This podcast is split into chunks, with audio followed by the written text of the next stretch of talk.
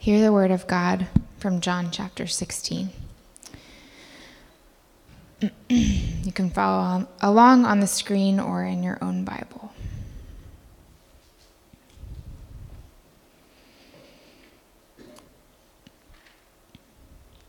John chapter 16, verses 16 through 33. A little while, and you will see me no longer, and again a little while, and you will see me.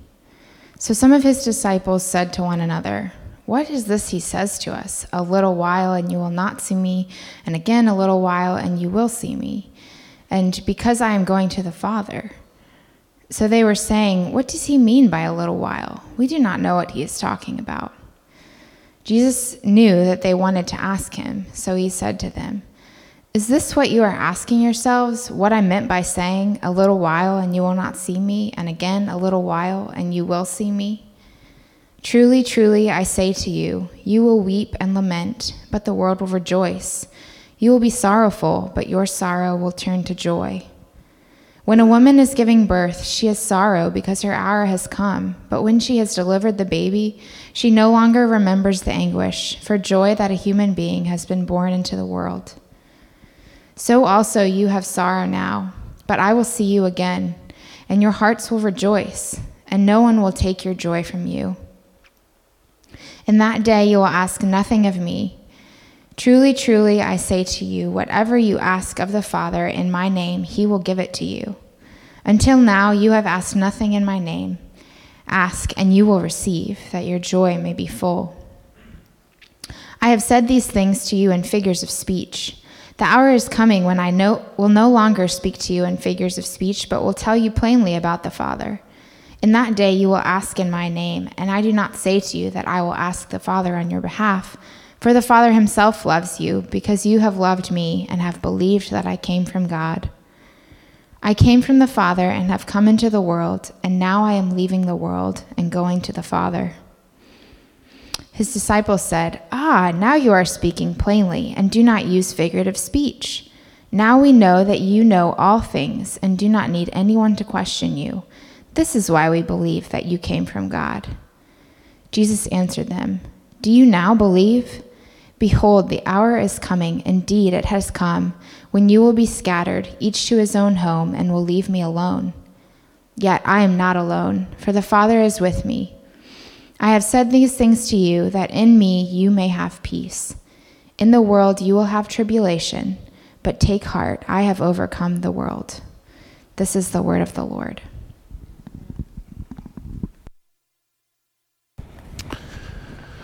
Good morning again, everybody. I'll say it again. Good morning again, everybody. Yeah. I like getting response. Makes me feel good about myself. I hope everyone's doing well. We're continuing in our series in the book of John. We've been here since the beginning of January, so we're continuing in our series, but we did one little switch up. Earlier this week, we decided that this week uh, the sermon is supposed to be on the first part of John chapter 16, which was talking about the Holy Spirit. We did a, decided to do a switch up at the beginning of this week. Um, and switch up to the second part of John 16, talking about turning our grief, our sorrow into joy. And most of you guys know why. Josh alluded to it already. Recently, in our church family, we've suffered grief. We've suffered sorrow. With the passing of uh, three year old Caitlin, our church experienced sorrow. And um, it just seemed fitting for us to switch the order of the sermons out. And today we're going to dive into this passage. We're going to dive into turning sorrow into joy because I think this is so relevant for us right now. But not just for us right now, it's, it's relevant for us all the time, isn't it? We don't have to think very hard or go a very long period of time and not realize there is some grief, there's some sorrow, there's some tribulation, there's some issues that we face. We live in this world and we know the world's broken. For those of you guys who've heard me preach before, you've heard my issue with my, my wife's issue with idioms. And my wife always thought that dog eat dog world was a dog eat dog world. And that's the world we live in. Is that it's a dog eat dog world. And we wish it was a dog eat dog world. And so, what we're going to talk about today is, I think, something that a message that Jesus profoundly wanted to give his disciples. He wanted them to take heart. Not just a little pep talk, not just a momentary take heart, yay, but a profound understanding of deep theological truth that'll set them up for whatever suffering, grief, and trouble that they will face in the rest of their lives. That's what he did. This time that we've been in for the past few weeks is called the upper room discourse. So, in other words, this is a long period of Jesus just talking. And John is known for this. You know, if you look at the book of Mark, he's very action based. Jesus went here, then he did this, and immediately that he did this. But the book of John it talks a lot more about what did Jesus say? What did he teach? And all these chapters, and since chapter 13, we've been in the upper room, and Jesus is just talking. He's sharing with his people. Jesus moved between comforting the disciples in their sorrow and encouraging them in the hope of his soon to be finished work. John 14, Jesus both promises that he's going away from them, but also to prepare a place for them in his Father's house. Also addresses their concerns about being left as orphans, also their issues of having troubled hearts. And then John 15, Jesus beautifully describes how the disciples would be his branches, that he would be the vine and produce abiding fruit in them. Afterward, Jesus transitions to warn them that they would face hatred and persecution from this world, that the world will hate them.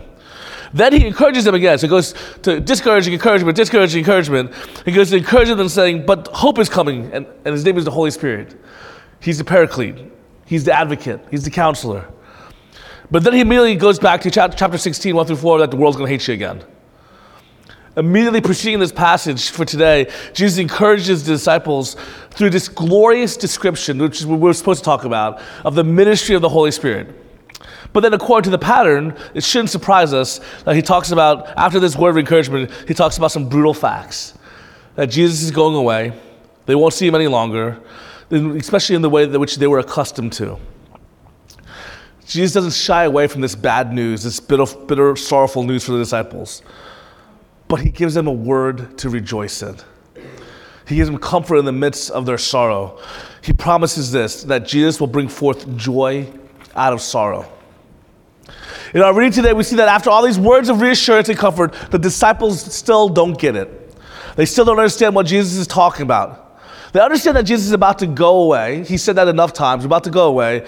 But they don't understand the timing. They don't understand the manner of Jesus' return. They don't understand for how long. They don't understand when's the kingdom happening. When are you doing your whole conquering the Romans thing? Are you going for a little bit? Are you going for a long? What does this little bit mean?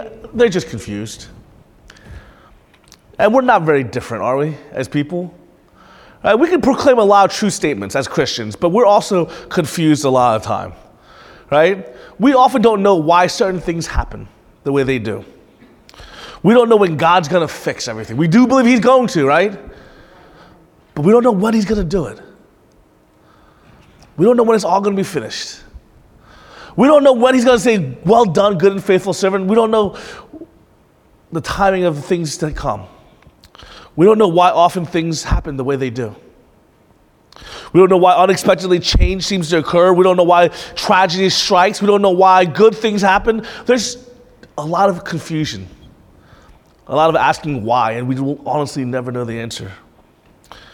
I remember talking uh, as a staff, talking to the pastors, and we were just saying, "What's? How do we communicate where we are with this tragedy?" And the first thing that we said is, we want to acknowledge that one, we hurt and we feel with you. But when somebody asks us a question, why? Right, that's a hard question, isn't it? When somebody asks the question, why, Lawrence? That's a, that's a question no pastor wants to hear. Why a three year old girl? And I'll be honest with you, this is my answer. I have no idea. I don't. I don't know in the midst of not knowing, I choose to believe, and it's all I have, to believe that God is good. And He gives hope. But as to why,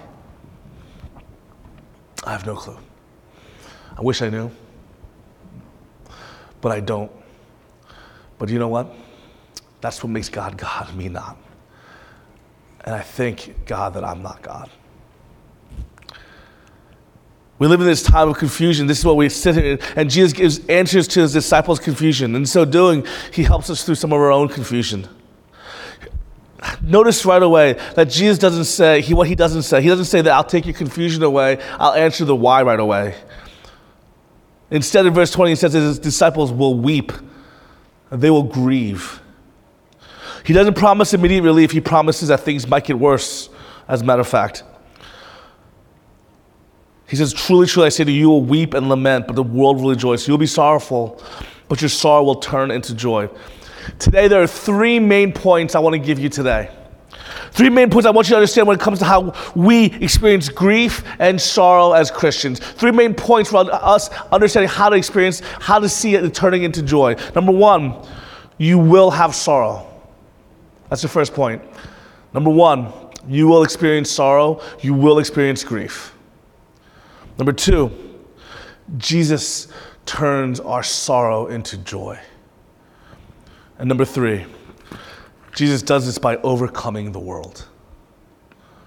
So, number one, you will have sorrow. Number two, Jesus turns our sorrow into joy. And number three, Jesus accomplishes this by overcoming the world. So, number one, you will have sorrow. Honestly, you don't have to think very hard or look very far to realize the truth, right? That's a true statement. Doesn't have to come from the. I mean, well, obviously it comes from the Bible, so you know it's true. But you can also be like, yeah, that's true. Suffering and grief is real and is to be expected. Jesus says in verse 33 of this passage that we just read today In this world, you will have tribulation or trouble, or sorrow or grief. It says you will have tribulation, you will have sorrow, you will have trouble, you will have grief. Not may have it, not one day will have it, but it will happen. It is a promise to you. You will have trouble. Why? Why will we have trouble? Why will we have trouble? Why does that exist? Why does trouble have to exist? Let me give you two reasons for why we have trouble. Number one, because we are in this world. Because we're in this world. Because what does the world mean? World doesn't mean this physical planet. It doesn't necessarily mean Earth. It means a system of evil that dominates creation and dominates humanity. It's the result of the fall. It is what has come after creation was broken, and it not only has dominated human life, but it cursed the entire universe. So you just need to be reminded this is where you live.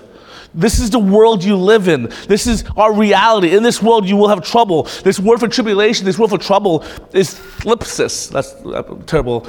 I'm really bad at Greek now. But it literally means essentially pressure, affliction, or distress. You're literally going to be crushed in this world. You're going to be pressured. You're going to be in a pressure cooker. You're going to be in distress. You're going to be under duress. This is a promise to us because this is the result of the fall. This is the result of the brokenness that came into the world through sin. This is our reality. Paul in 1 Thessalonians 3 says that no one be moved by these afflictions. For you yourselves know that we are destined for this.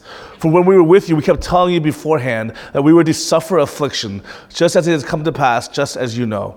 We are destined for persecution, destined for affliction. We're not surprised by that as Christians. See, we need to understand that the world that we live in, something happened to it. When Adam and Eve, sin entered in, and the result of sin, the result of it was a cursed world. So we live in a world where genocide exists, where racism exists, where slavery and systems of injustice where greed and hatred. We live in a broken world, a world that wasn't supposed to be this way. It was supposed to be a dog eat dog world, but sin entered in and it became a dog eat dog world. That's the world we live in. And I know some of you guys, man, I wish it was so. I wish it was a doggy dog world. I wish it for my children. I wish it for all of you. I wish everybody loved each other. I wish everybody was caring. I wish we could just do whatever we want and people would be loving and nice and sweet and kind and didn't need laws because everybody just loved each other. That is not our world. It's not. It's tough. It's a pressure cooker. It's sin. It's fallen. It's broken. I'm just going to say it, it sucks. The world is hard. It wasn't meant to be, but it is. Sin broke the world. We live in this world, but we're not from this world. Do you hear me? We live in this world, but our citizenship is somewhere else. And so we have a duty while we're in this world to change it, but this is not our world. So the first reason why the first reason why we have grief and suffering is because this world is broken. But the second reason why, the second part why we live sorrow and grief, is that it works out, hear this very clearly, it works out a peculiar glory in us. Being in a world that is broken, seeing grief and suffering does something intentional. It works out a peculiar glory in us. And that's hard to hear, and it's really hard for me to convey. So, John Piper and Shane and Shane does a better job than me. So, I want you to watch this video and listen to the words.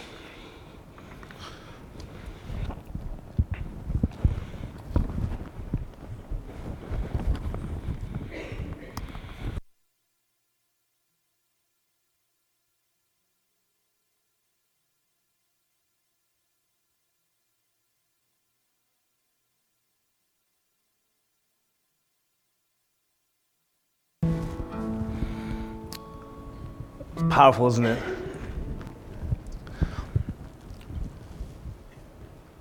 The second reason I said, the first reason is we live in a broken world, and the second reason that we suffer, that we have sorrow, and that we have grief, because it's working out something in you. It's not meaningless, it's not pointless. In our suffering and in our grief, God is securing, God is working, He is cultivating, He is shaping, He's molding, He is moving in us and working something beautiful. He's making something new. He's turning what is broken into something beautiful. And He's doing that in you. And so we thank God even in the midst of suffering. So, the first point was that in this world, we will have sorrow. So we will have sorrow. The second thing that we see is that He takes our sorrow and turns it into joy. Now, grief is not replaced by joy. Hear that. It turns into joy. Right? It's not replaced. We can have both grief and joy at the same time. Do you hear that very well? I read about a person um, named uh, Joni Eareckson Tada while researching for this sermon. So it was on my, I credit who I got the source from, it's Third Millennium website. And mentioned a person named Joni Eareckson Tada, who was a quadriplegic after a diving accident. Joni didn't let her condition hinder her. She began to paint by holding the paintbrush in her teeth.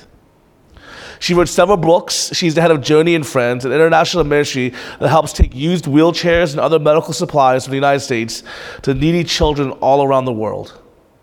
The grief that initially accompanied her condition has, by God's grace, turned to joy.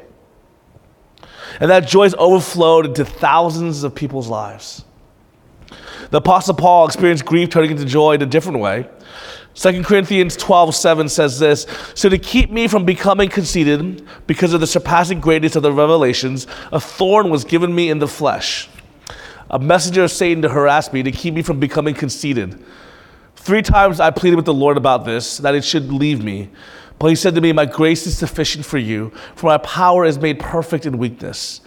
Therefore, I will boast all the more gladly of my weaknesses, so that the power of Christ may rest upon me. For the sake of Christ, then, I am content with weaknesses, insults, hardships, persecutions, and calamity. For when I am weak, then I am strong.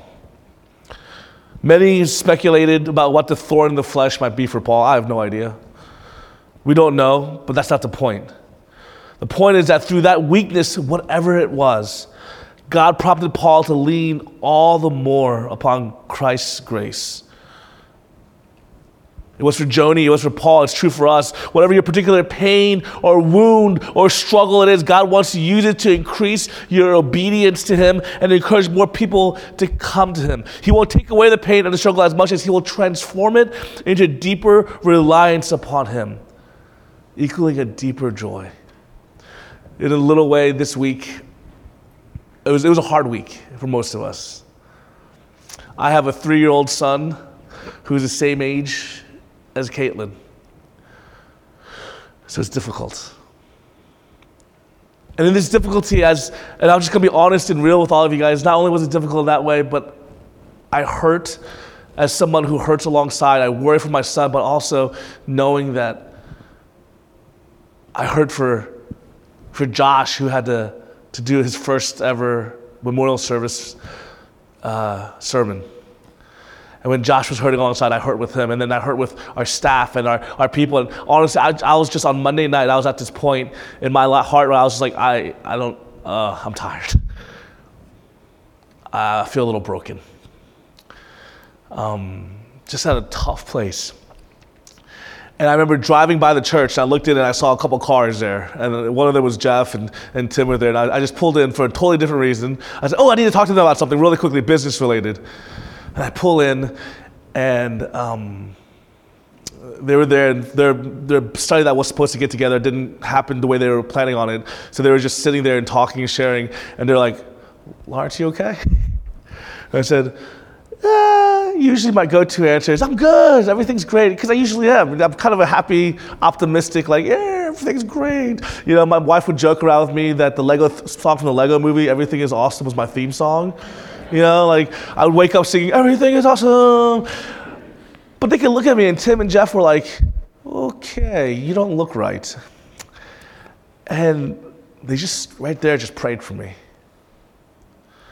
And as they were praying for me, um, just acknowledging in my heart that I'm just trying to do everything because I honestly, that's what I do. I just want to fix everything. I want to be everything for everybody. That's my go to. My wife called me on the phone on Tuesday, I believe, and she was struggling um, with some stuff that happened at work, and she was really talking about all this and all that. And my typical go to answer on the phone would have been, I'm so sorry, honey. How can I fix it? Know, what can I do? Let's do this. Let's do it this way. You should do this. And okay, I'm so honey, sorry, honey, let's do that. But that's not what I said. She was complaining and telling me about all the stuff that was going on, and for some strange reason, God just gave me the words to say, you know, it's broken. Your work is broken. The people in relationships that we're dealing with broken, but it's our job to live in this broken world to show Jesus. And I gave some good theological, doctrinal truth, and Gina was like, that's exactly what I need to hear. And it wasn't my go-to answer. I think what I realized in this week, and God so profoundly, so sweetly, so mercifully showed me, is that so often my go to, my narrative, even though I should know better, my go to stance is always, I got this. I'm okay. I'll operate on my skills. And this week showed me dependence. And I know that answer, right? Guys, I, am a pastor. I should know this, right? Yeah, depend on God. I tell everybody to do this. But for me, it's so hard. If something doesn't happen to me, my natural go to, my natural instinct is I'm God, I'm in control, I got this, right? And God's grace, I know it sounds, sounds so crazy to say to us, but hear me very well. It's that it's in grief, it's in suffering, that it's a gift that He gives us. And He t- takes that and turns it into joy because He shows us dependence and need upon Him. And when He is God and He is in the right place in our own heart, everything changes. Do you hear that?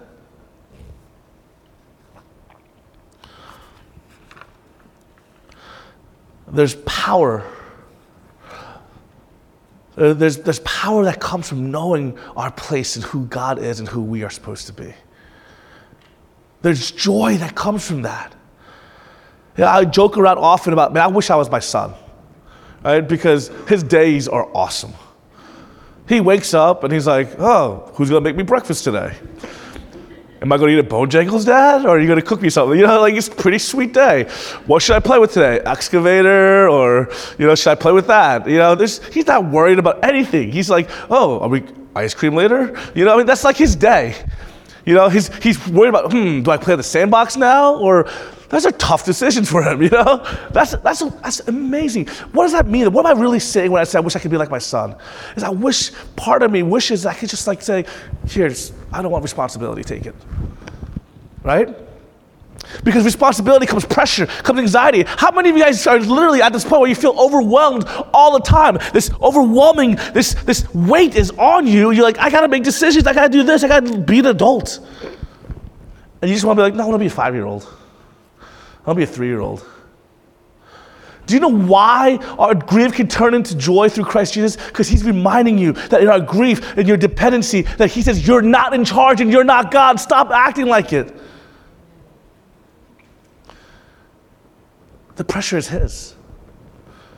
He's God. He's in charge. He saves. He fixes. He heals, not you. He provides, not you. See, we struggle. We have issues because we want to be the one that says, I got this and I can provide. I got it all in my own power. I can, I can help my wife and I can be the great father and I can do all this. And when you, what, what, what kills us, is we're like, I can't. I'm a terrible father and I'm a terrible husband and this stinks. And now you're just like, oh. When we come to grief and we realize that we are not able to do it on our own that grief then can turn into such joy because when we give it to Him, He takes it. He says, Look what I can do with this. I'll make something beautiful. Do you hear that? There's a weird part of this passage. It says, In that day you'll ask nothing of me. Truly, truly, I say to you, whatever you ask of the Father in my name, He'll give it to you. Until now, you have asked nothing in my name. Ask, and you will receive that your joy will be made full. What does that mean? I mean, first, as you dive into this, we'll deal with the obvious, what it doesn't mean. Clearly, Jesus does not mean that if we use his name, it works like a magic spell and we get whatever we desire. Right? It's not saying if we add in Jesus' name to anything, we're going to get it. Right? It's not saying, oh, in Jesus' name, new car. Uh, no, okay. That's not what it means. If that were the case, why would he promise that we would grieve? Because we could simply use his name and get out of all grief right? Why would he mean that we would sorrow? Jesus isn't being that simplistic. But then what does he mean by this statement? In the Old Testament, the name of God was a source of power in and of itself. The second commandment in Exodus says he forbids the misuse of the name of the Lord. The Psalms abound with praise for the name of the Lord, and it's the name of the Lord that gives power to the prophets. The actual name of God was so sacred that it wasn't ever said.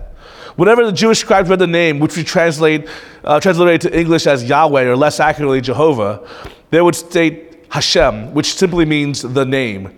Or they'd say terms like Adonai, which means Lord. There was so much reverence and respect for God's name that we should safely assume then that such respect should be carried over to the name of Jesus as well.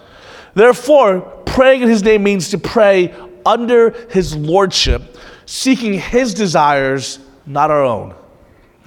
My thinking on this was influenced by D.A. Carson. And D.A. Carson believes that asking in Jesus' name means asking under his lordship. Literally, praying in Jesus' name literally means, Thy will be done. It means getting our own agendas out of the way and trying to find out what God's agenda is. This promise isn't so much a promise to fulfill every whim, but more of a promise to bring our desires in line with Him. Guys, here's why I really think that promise is it's more of a promise that says, Make God God, and your grief will turn to joy. Do you understand? When we pray in Jesus' name, pray under the lordship of his name, under the lordship of his power. In other words, saying, put the responsibility on him, put the blame on him, put, put the onus on him to accomplish everything. And when you do that, you can go, that's so much nicer. I was talking to Gina. Gina, Gina owns a, um, a Mebane, Pediatric Dentistry. So she's the boss, right? And I, she was like, Lawrence, I don't want to be the boss. That's what she tells me all the time. She's like, I hate being the boss. You know, she, I don't want people worried. I don't, I don't want to have to be all the stress on me. I don't want to make decisions on what to hire and fire. I hate being the boss. And she's right. There's something beautiful about not being the boss, right?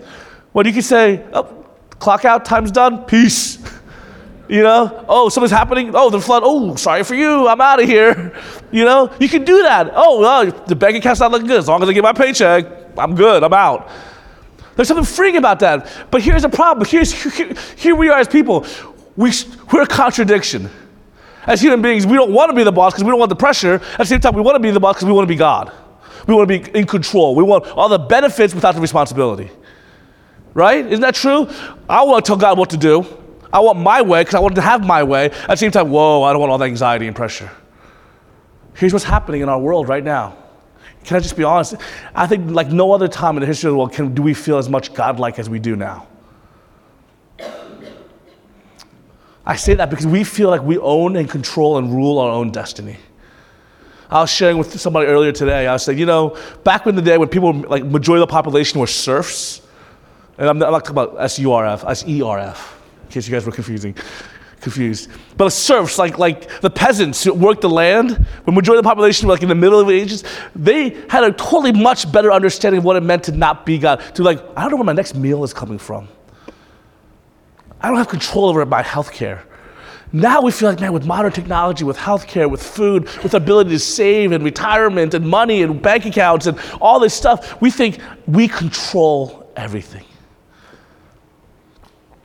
That's why we're the most anxious generation that's ever been. I want you to hear something. This is true. I want you guys not to miss this. I'm going off on a little bit of tangent. I probably shouldn't be. Dang it, I'm running out of town. But I'm going to do this anyway. Probably according to any time in history, if you're in America right now, we're the one of the most safest people ever. Do you guys get that? We have incredible medicine, incredible technology. There's no wars, there's no mass genocides going on right now in America. There's not people on the streets just killing each other. We're one of the most safest we've ever been. We just are, right? Now, just be honest with me, guys. Actually, I'm not going to ask you to raise your hand, but I'll just let you know. Studies show we're one of the most anxious, anxiety driven people ever. Why? Do you see how it doesn't make sense, does it? We're safest we've ever been. Why are we the most anxious that we've ever been? I like it because I think we're more we think we're more godlike than we've ever been before. Guys, there's joy that comes in grief. There's joy that comes in suffering because there's joy when we say, God, take your place. Jesus, take your place. Be Lord. And we'll just follow you. Do you hear that? Did you hear that, people? Jesus did this by overcoming the world. I'm going to kind of fly a little bit here, so bear with me. Verse 33 I have said these things to you that in me you may have peace. In the world you will have tribulation, but take heart, for I have overcome the world. What does it mean that Jesus has overcome the world, and why should that allow us to take heart? How did he overcome this world? Right? How does that happen? I'm going to take you on a really quick journey, really quick. There's this passage right after it talks about asking you will receive my joy may be full. Verse 25, it says, I have said these things to you in figures of speech. The hour is coming when I will no longer speak to you in figures of speech, but will tell you plainly about the Father. In that day you will ask in my name, and I do not say to you that I will ask the Father on your behalf. For the Father himself loves you because you have loved me and have believed that I came from God. Another one of those, what? Am I right?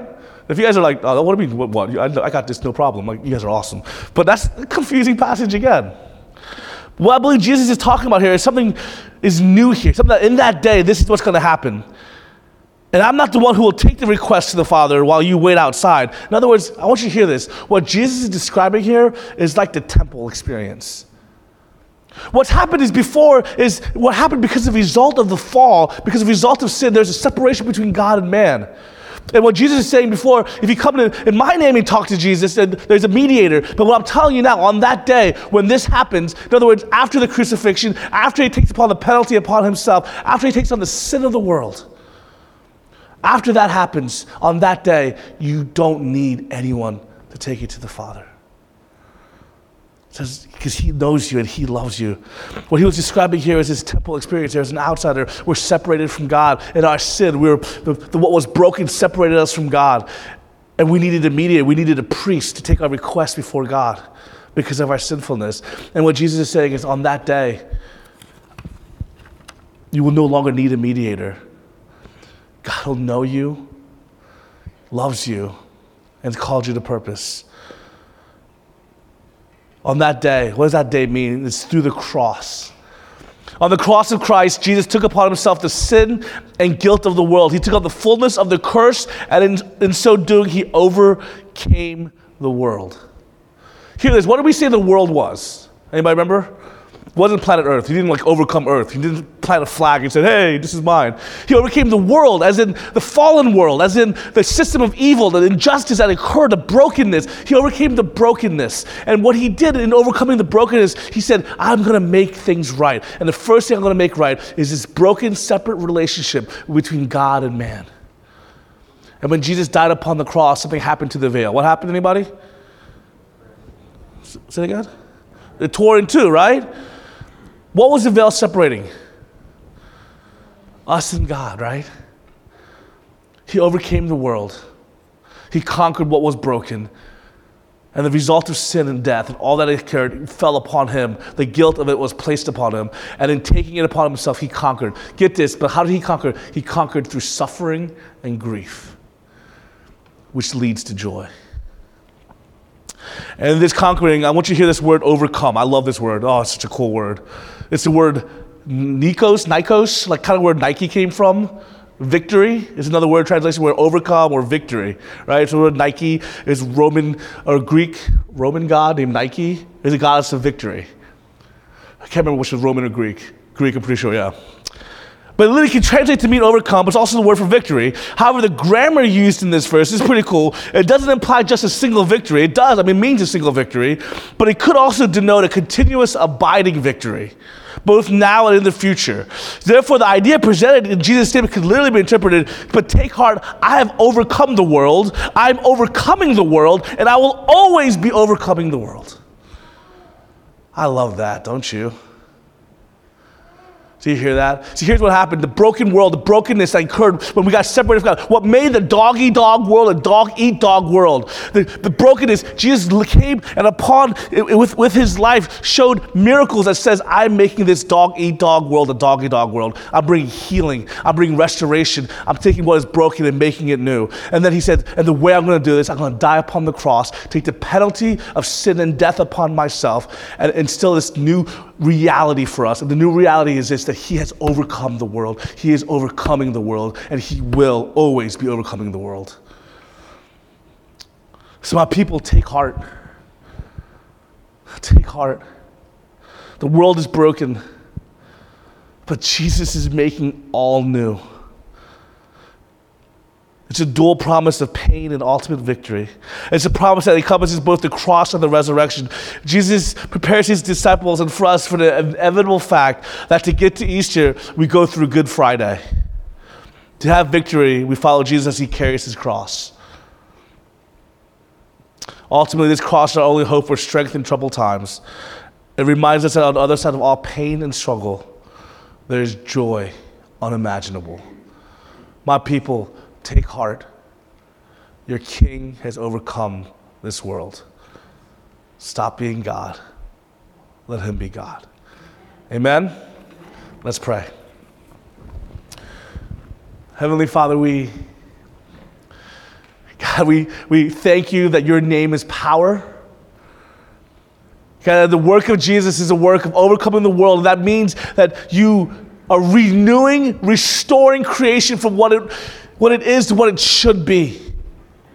God, thank you, Jesus, that you paid the price upon the cross, that our broken relation with God is made right, but also this world can be made right, that you're renewing it. God, that you have overcome the world and you are overcoming the world. And right now, you're using us to overcome the world. So may we go forth with hope in our hearts, knowing that grief secures a peculiar glory. Grief points us to knowing that you are God and we are not. So be God over us in Jesus' name. Amen.